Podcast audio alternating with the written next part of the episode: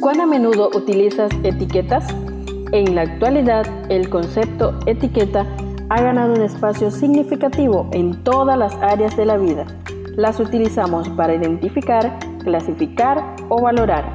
En este día compartimos Etiquetas para reflexionar de la autora Carolina Ramos. 365 reflexiones agrupadas bajo 7 etiquetas. Querido joven, descubramos la etiqueta para hoy. Excelente día tengas, querido joven. Disfrutando del cuarto día de este mes.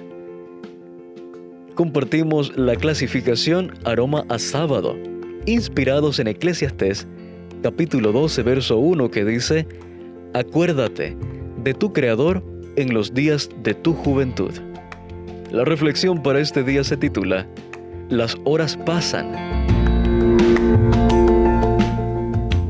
En el campus de la universidad donde estudié, hay un gran reloj y un cartel con la frase, Las horas pasan, daréis cuenta de ellas. Todos los que han pasado la han leído al menos una vez. ¿Es acaso una condena? ¿Una advertencia? ¿Una lección? ¿Una oportunidad? ¿Una frase que puede cambiar el rumbo de una vida? ¿Una invitación a vivir de forma más ordenada e intensa? Cada uno elige cómo tomarla. Lo cierto es que Dios nos ha dado el tiempo como un regalo y una gran responsabilidad que también tenemos que administrar. Recuerdo que cuando tuve mi primer celular, me adherí a cierta empresa. Tenía 100 minutos por mes para hablar. En esa época, aún no existía WhatsApp ni otras formas de comunicación gratuita. Los 100 minutos a veces los empleaba en llamadas bien cortas y me sobraban otras veces sin darme cuenta se me iban por completo en una conversación con algún amigo o amiga a la distancia. Ya no podía volver atrás. Por otro lado, si no usaba algunos, no se sumaban a los minutos del mes siguiente. Lo mismo sucede con el tiempo que Dios nos da. 1440 minutos por día. Son muchos, pero pueden parecer pocos.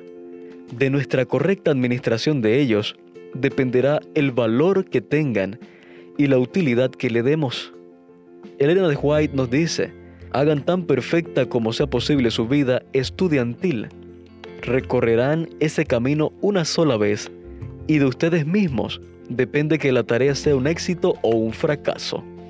A medida que tengan éxito en adquirir el conocimiento de la Biblia, estarán acumulando tesoros para impartir. Mensajes para los jóvenes, página 177. Querido joven, quizá ya no estás estudiando. Quizás sí, pero el estudio de la Biblia debe ser una constante en nuestra vida. Y eso nos convierte en estudiantes hoy. El tiempo que Él nos da debiera ser una inversión para la eternidad. Así que, tenemos este día para relacionarnos de forma más cercana con Él. Pidámosle que nos ayude a evaluar en qué forma estamos invirtiendo nuestro tiempo y a organizarnos para esta próxima semana. Un amigo daba su diezmo de las 24 horas. Cada día dedicaba 2 horas 40 minutos al estudio de la Biblia, la oración y alguna otra actividad espiritual específica. Esto es solo una idea pero sería interesante que en una hoja notes ciertas decisiones relacionadas con tu tiempo y te propongas ponerlas en práctica esta semana. Dios te ayudará. Gracias por acompañarnos en la lectura de hoy. Esperamos que esta etiqueta te motive a caminar cada día con Dios. Te esperamos en nuestro próximo programa.